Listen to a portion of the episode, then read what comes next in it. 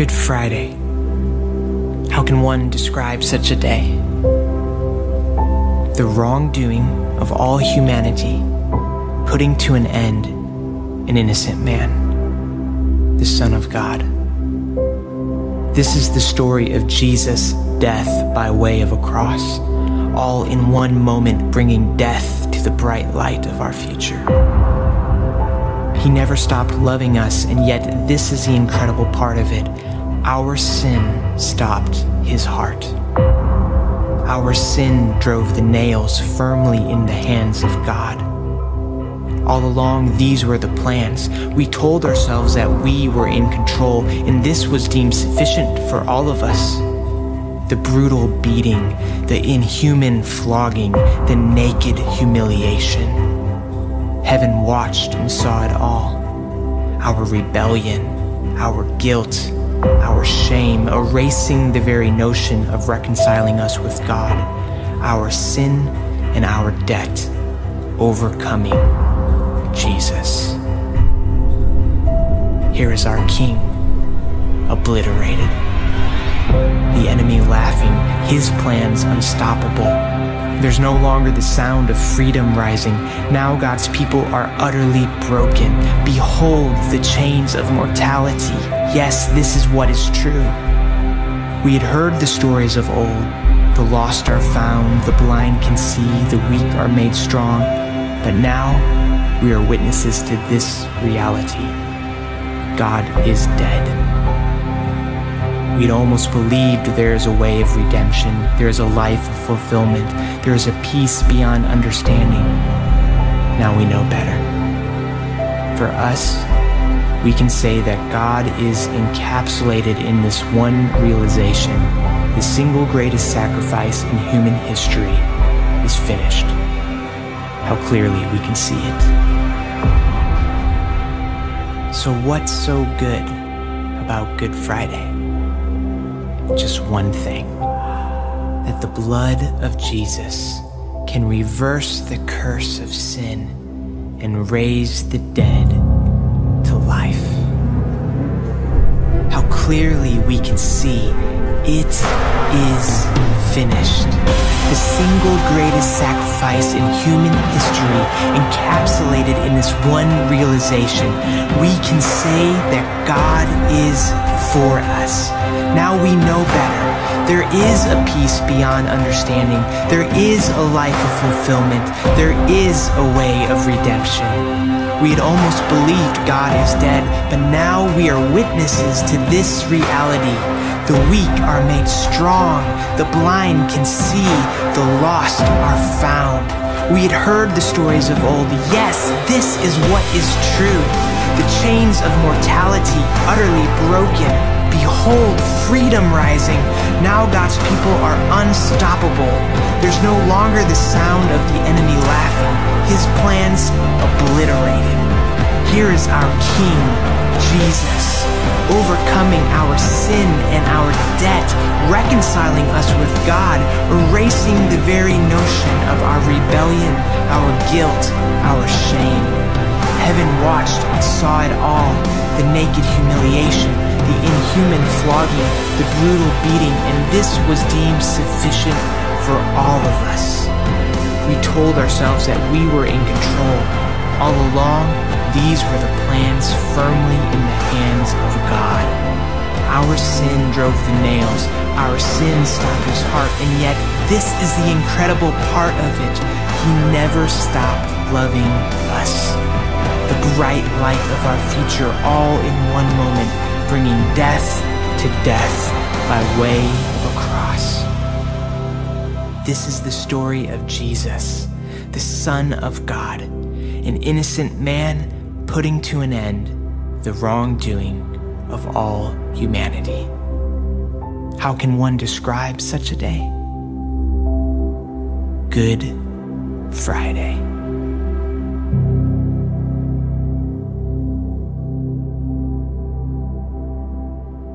We want to welcome you here tonight as we remember uh, the Good Friday and what this means for Christ and what this means for his followers. We're obviously doing this in a different way than we have done in times before, um, as we, in some ways, identify with suffering in ways we have not identified with before. And so we come to be with Christ as he ends his life that we might begin our spiritual lives. And what we are going to be doing this evening is we're going to be looking at uh, the last statement of Christ on the cross we have, as a church community, over the last seven weeks, been looking at each of the statements. We will, in this service, recall each statement and extinguish one of the candles as we remember the life that was extinguished from Christ. This service has a little bit of a different feel if you haven't been to our Good Friday before. It is a darker service. Uh, we will not be using musical instruments on purpose uh, as we recognize the humiliation that Christ went under. Um, this time period for us, as we remember, we look back on the cross as a beautiful thing, and it is beautiful, but it is also a terrible thing. And the crucifixion was a moment of utter humiliation, of abject pain and isolation and we recognize and celebrate with Christ as he asked us to do the night before to remember what this took from him. And so we do this in honor of him, in memory of him, and also as we extinguish each one of these candles, we mourn the loss of him, and we will come back on Sunday rejoicing that our Christ is not dead anymore. So thank you for coming. We're going to start by singing Man of Sorrows, and uh, we'll try to provide the lyrics on the screen for you there, and then we'll, beginning, we'll begin with the first reading.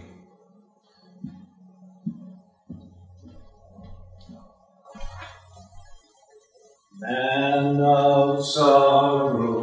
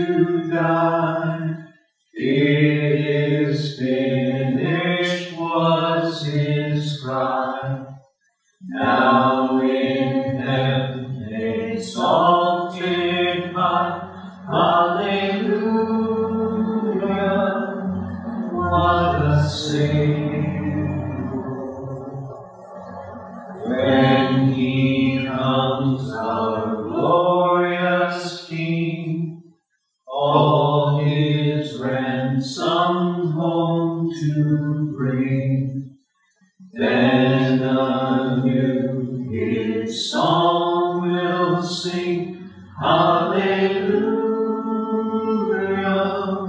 What a Savior.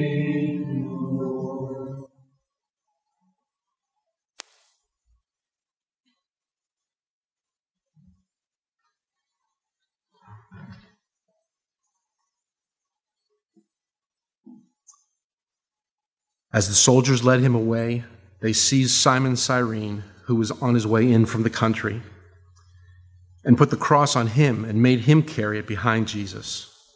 And a large number of people followed him, including women who mourned and wailed for him. When they came to the place of the skull, They crucified him there, along with the criminals, one on his right and the other on his left. Jesus said, Father, forgive them, for they do not know what they are doing.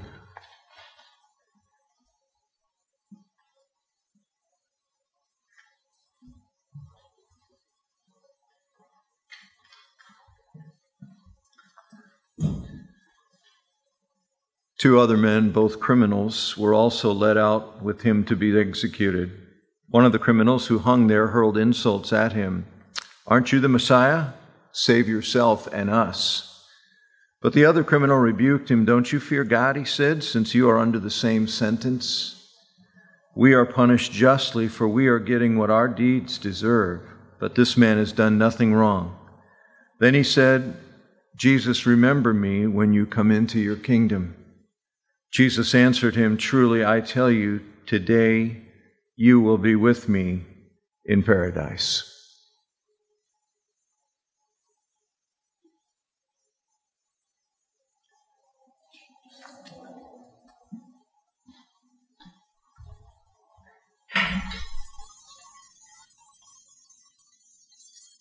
When I survey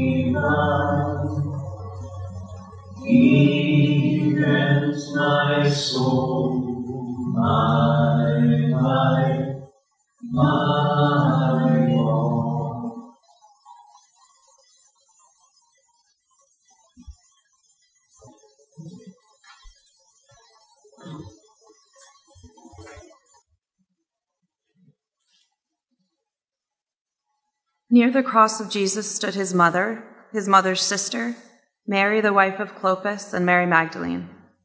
When Jesus saw his mother there and the disciple whom he loved standing nearby, he said to her, Woman, here is your son. And to the disciple, Here is your mother. From that time on, this disciple took her into his home.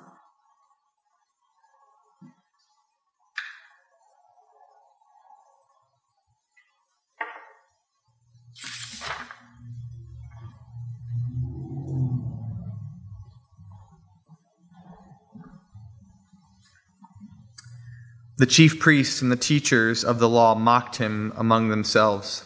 He saved others, they said, but he can't save himself. Let this Messiah, this King of Israel, come down now from the cross, that we may see and believe. Those crucified with him also heaped insults on him. At noon, darkness came over the whole land until three in the afternoon. And at three in the afternoon, Jesus cried out in a loud voice, Eloi, Eloi, Lama Sabachthani, which means, My God, my God, why have you forsaken me?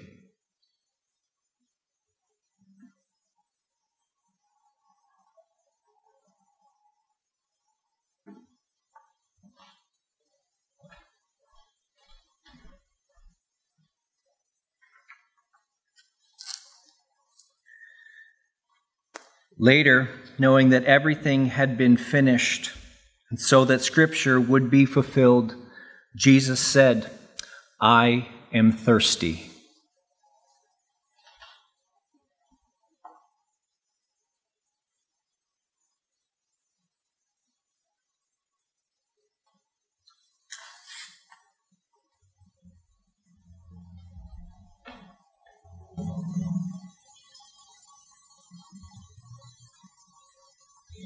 Christ alone my hope is found. He is my light, my strength, my song. This cornerstone, this solid ground. Far through the fiercest drought and storm. What heights of love, what depths of peace. When fears are still, striving cease, my comforter, my all in all, here in the love of Christ I stand. In Christ alone, who took on flesh, fullness of God in helpless faith, this gift of love righteousness, scorned by the ones he came to save. Still on that cross, as Jesus died, the wrath of God was satisfied. For every sin on him was laid. Fearing the death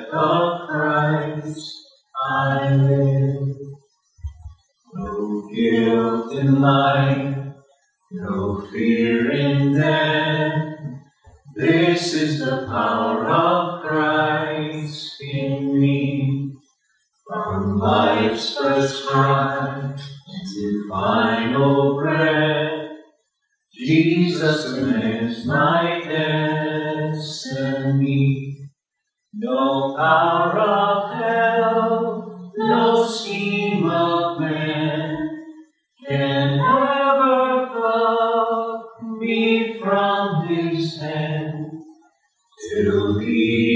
returns oh, or calls me home. Here in the power of Christ I'll stand.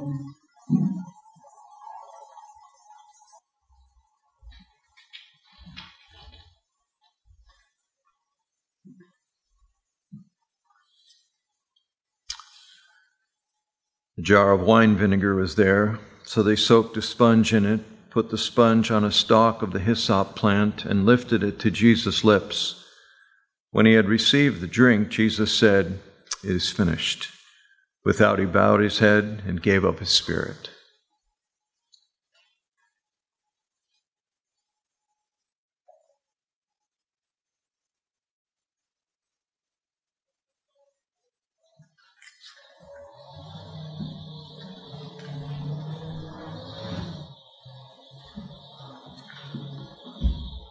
As Ben shared earlier, over these past six weeks, we've been ex- experiencing or participating in an extended tenebrae service.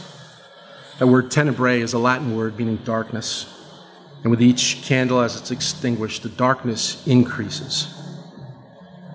If I could, I would just take, like to take a moment and share with you some of my practices um, that I've uh, adopted over the last, I would say, the last dozen years or so, at, in, as I focus on this evening.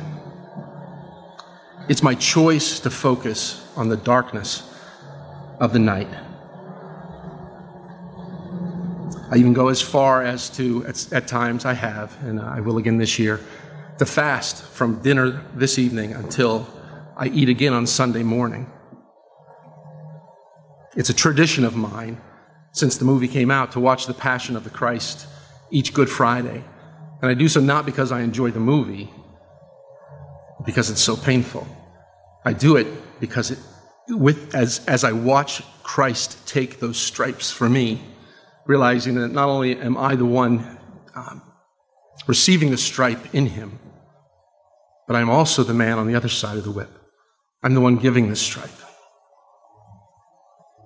And as I do so, I'm reminded again, graphically, how painful this was.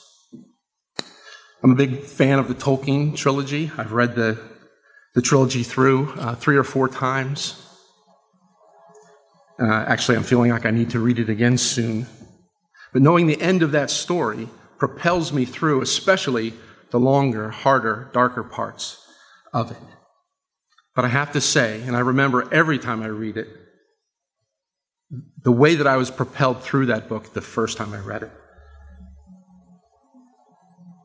I prefer to allow years pass from one reading to the next, just so I can forget. You and I call this day Good Friday. And we do so because we know what's coming on Sunday morning. We know what happens here tonight is ultimately for our good. We see the cross, and in it we see victory and triumph. But we do so because of the victory and the triumph that we will experience on Easter morning. But I want to encourage you, if I can, tonight and tomorrow, allow the weight of this death uh, to press down on you. Allow yourself to sink into the darkness, if you will. If we can, if we can forget for a moment what happens on Easter morning and allow this night to have its full impact. If we can just forget the end of the story, I promise you that when you wake up on Easter morning this year, it will be a wholly different thing for you. If we want to fully comprehend the triumph of Easter morning, then we need to fully embrace the defeat of Good Friday. Luke records this for us in chapter 23 of his gospel. It was now about noon, and darkness came over the whole land until three in the afternoon, for the sun stopped shining. And the curtain in the temple was torn in two. Jesus called out with a loud voice, Father, into your hands I commit my spirit. When he said this, he breathed his last. The centurion, seeing what had happened, praised God and said, Surely this was a righteous man. When all the people who had gathered to witness what this, this sight saw what took place, they beat their breasts and they went away. But all those who knew him, including the women who had followed from Galilee, stood at a distance watching these things.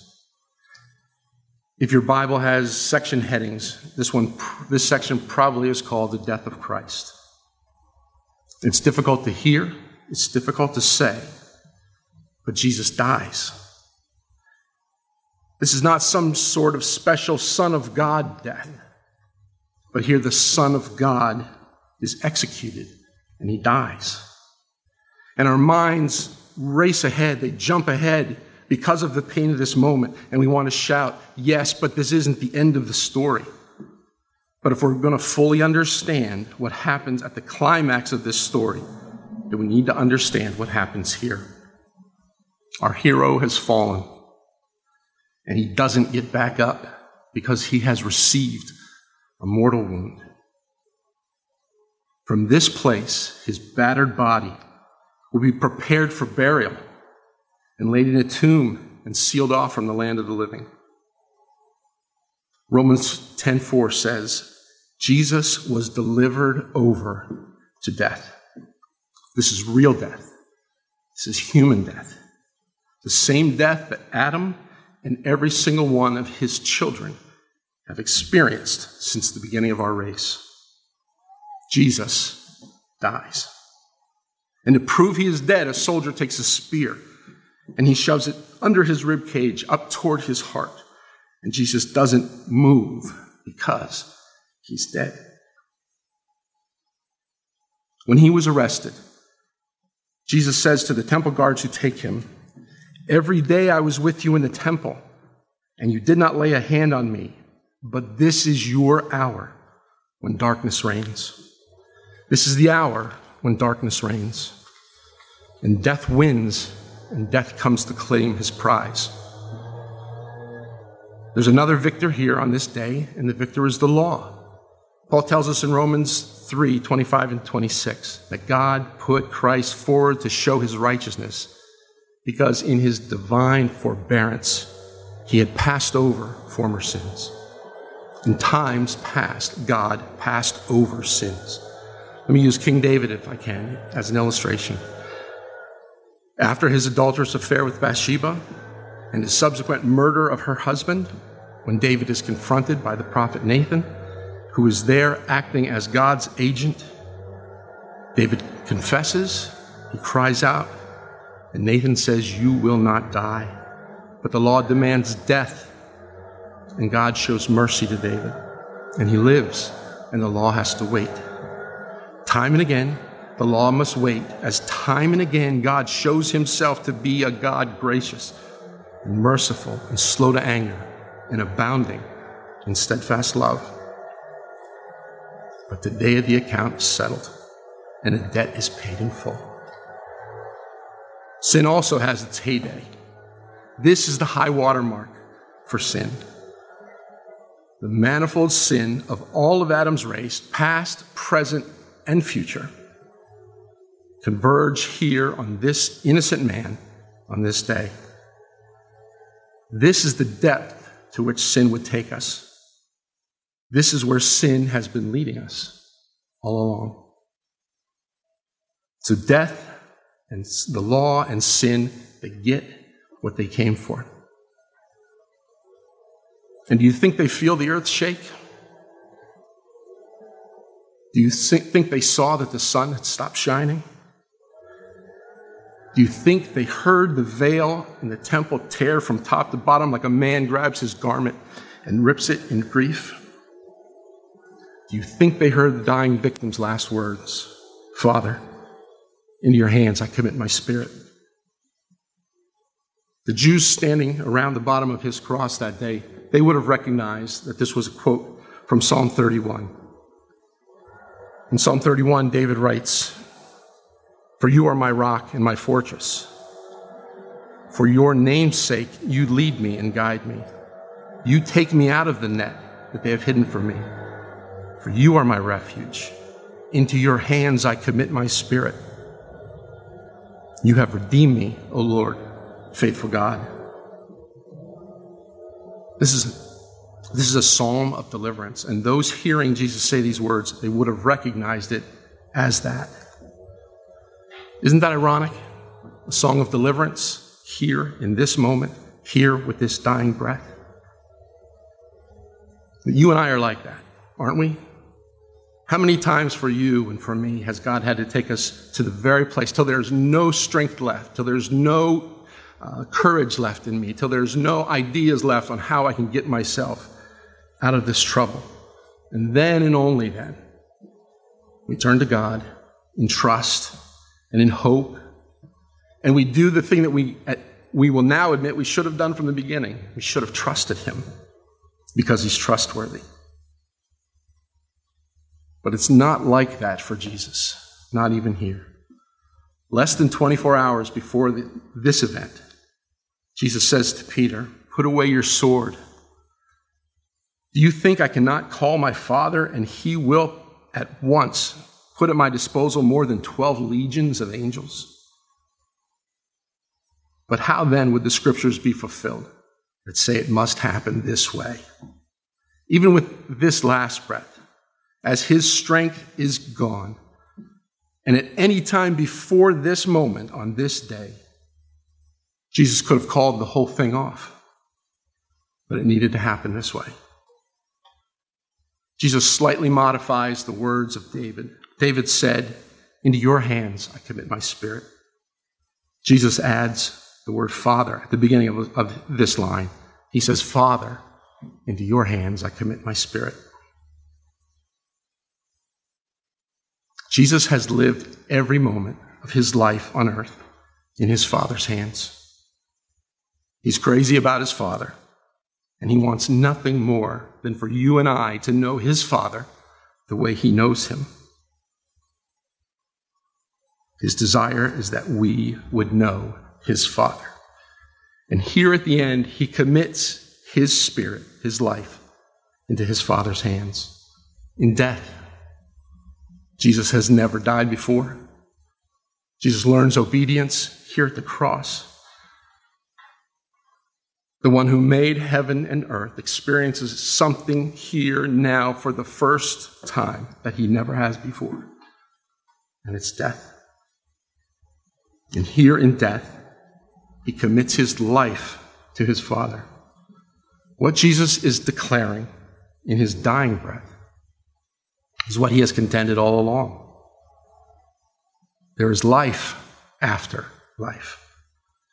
Death does not end anything. And there is living that goes on beyond after this life that has nothing to do with a beating heart or with breathing lungs. And beyond that, there is a Father to whom we can entrust our lives even after life. And so, here, with his last breath, he lets us know that this is not the end of anything. In fact, this is just the beginning. There is nothing to fear. Father, into your hands I commit my spirit.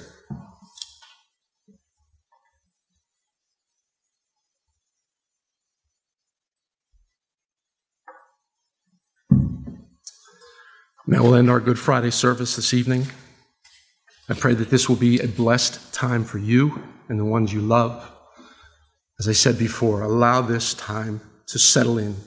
Allow yourself to slip into the darkness. Feel it, embrace it, knowing that there is light at the end of this tunnel. You are dismissed.